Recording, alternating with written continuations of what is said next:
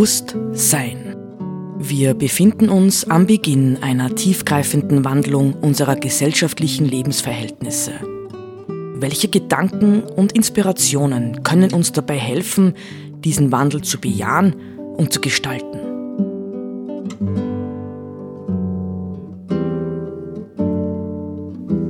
Eine Sendung von Roland Steidl.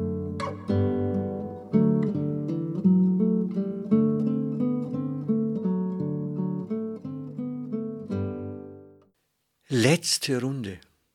Wir sind jetzt schon im September. Letzte Runde zu Hans Jonas Dankesrede für die Verleihung des Friedenspreises des deutschen Buchhandels 1987.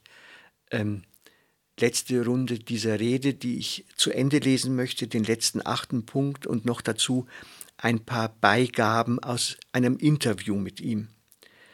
Ja, wir sind in den vergangenen Sendungen sukzessive dorthin gekommen, dass wir mit unserer Zivilisation oder Zufilisation oder wie auch immer, ja, dass wir äh, den Planeten, die Natur und damit unsere eigene Zukunft massiv in Frage stellen. Und die zentrale Frage ist und bleibt, ja, wie können wir eine Veränderung schaffen? Können wir das?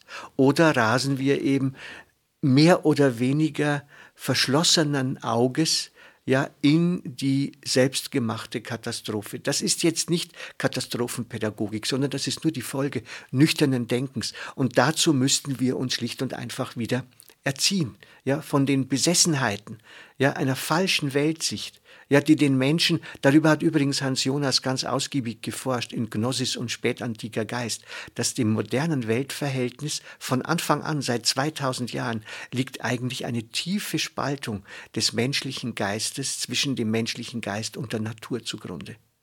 Seine Urspaltung, die andere Kulturen übrigens, indigene Völker und so nie mitgemacht haben, und wie überwinden wir denn diese Spaltung? Dass uns Natur tatsächlich wieder näher kommt, dass wir verstehen, dass wir Verantwortung für Natur, für Schöpfung, für Tiere und Pflanzen haben und eben gerade darin die Verantwortung auch für uns selbst wahrnehmen.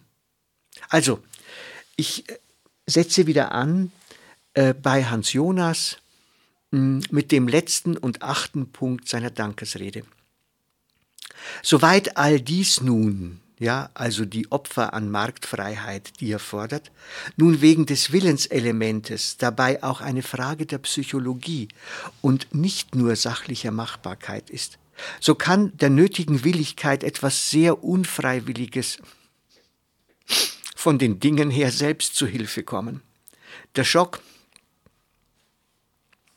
wirklicher und wiederholter Katastrophen kleineren Ausmaßes, die uns den gehörigen Schrecken vor der großen Katastrophe einjagen, mit der die technologische Entschuldigung, Ausschweifung uns für die Zukunft bedroht. Tschernobyl und Waldsterben haben schon jetzt für die meisten mehr getan als alles Predigen abstrakter Weitsicht.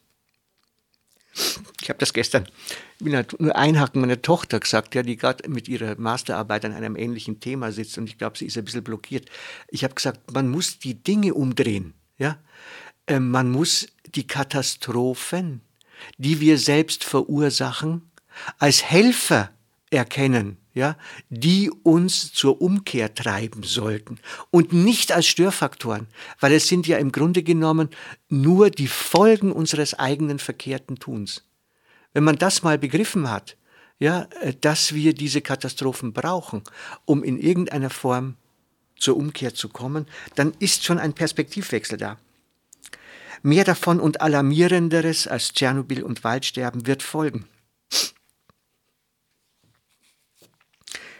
Es ist nicht schweichelhaft für den Menschen, dass es dessen bedarf. Aber für mich ist es Teil meiner bescheidenen Hoffnung. In einem Punkt ist sie gar nicht so bescheiden. Besagte Schocks, Schreckschüsse der gepeinigten Natur, kennen keine Hoheitsgrenzen und könnten schließlich die beiden technologischen Riesen, mittlerweile sind es ja drei, kapitalistischen Westen und kommunistischen Osten zu gemeinsamer Abwehr der als gemeinsam erkannten Gefahr zusammenführen also auch zu einem besseren Frieden als dem der Abschreckung. Mittlerweile sind wir ja wieder auf einem Weg in ähnliche Richtungen.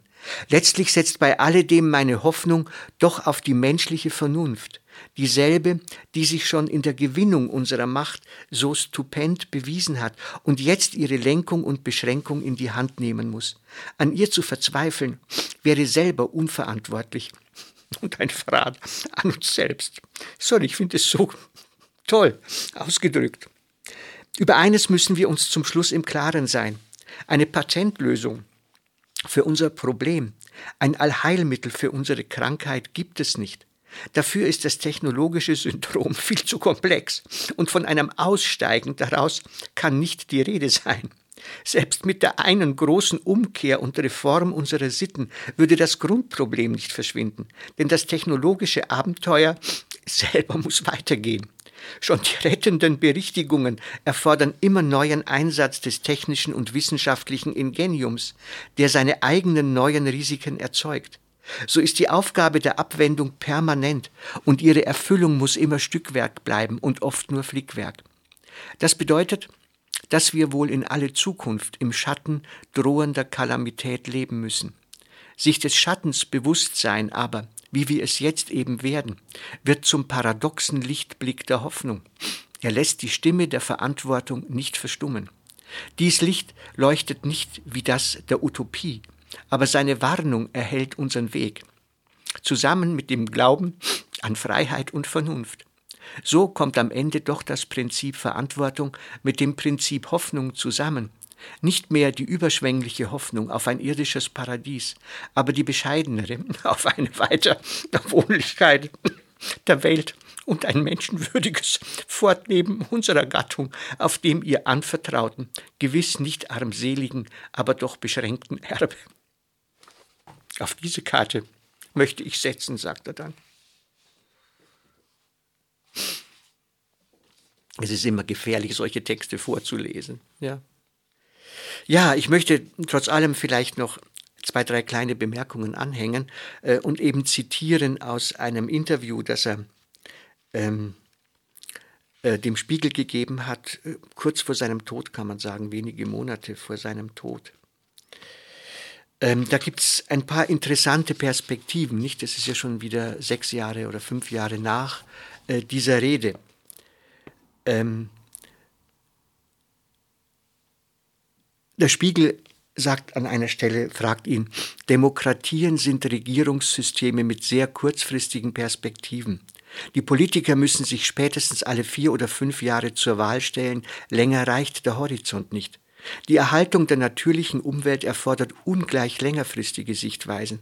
Dieser Gegensatz vor allem lässt den Verdacht aufkommen, unsere vorhandenen demokratischen Regierungssysteme seien ungeeignet, die ökologischen Aufgaben zu lösen.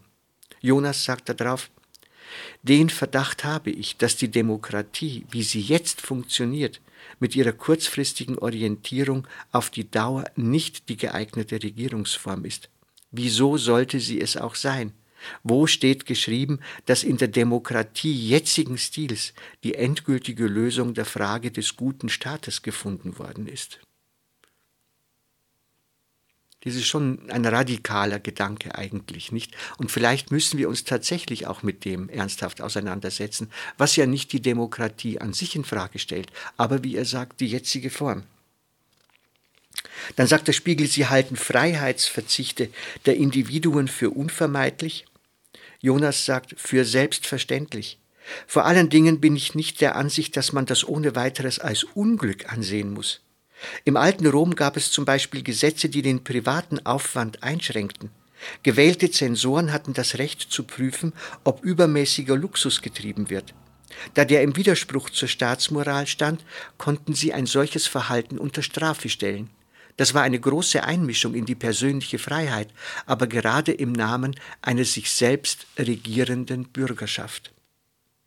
Der Spiegel fragt dann nochmal, und das ist das letzte Zitat, das ich dann bringen möchte, Moderne Demokratien verheißen dem Einzelnen die Möglichkeit individueller Glückserfüllung. Pursuit of Happiness heißt es in der amerikanischen Verfassung. Sind Sie der Ansicht, dass solche Präambeln ersetzt werden müssen durch andere, die das Allgemeinwohl und die Erhaltung der Natur als oberste Ziele herausstellen? Jetzt antwortet Jonas an der Stelle nochmal, Sie werfen eine Frage auf, die man ganz kapital so formulieren kann. War vielleicht die Modernität ein Irrtum, der berichtigt werden muss?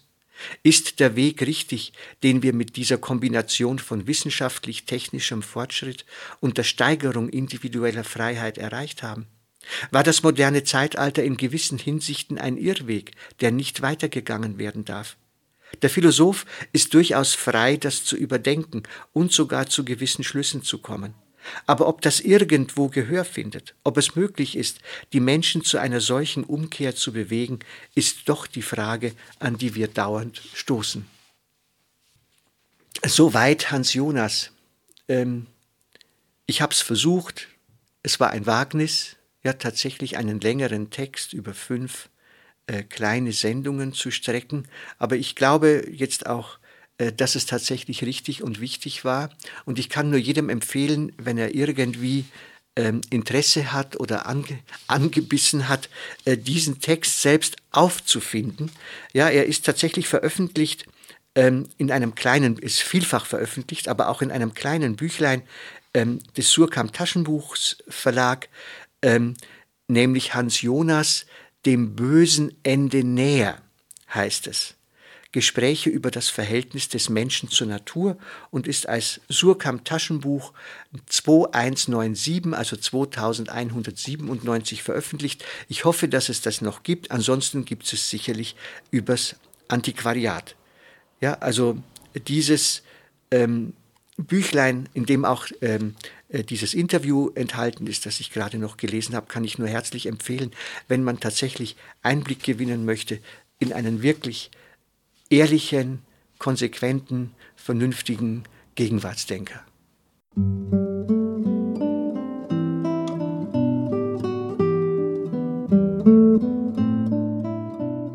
Sie hörten Bewusst Sein. Gedanken von Roland Steidl. Die Musik zur Sendung stammt von Johann Sebastian Bach. Interpretiert von Harald Simada. Diese Sendereihe steht auch als Podcast in unserem Online-Archiv zur Verfügung.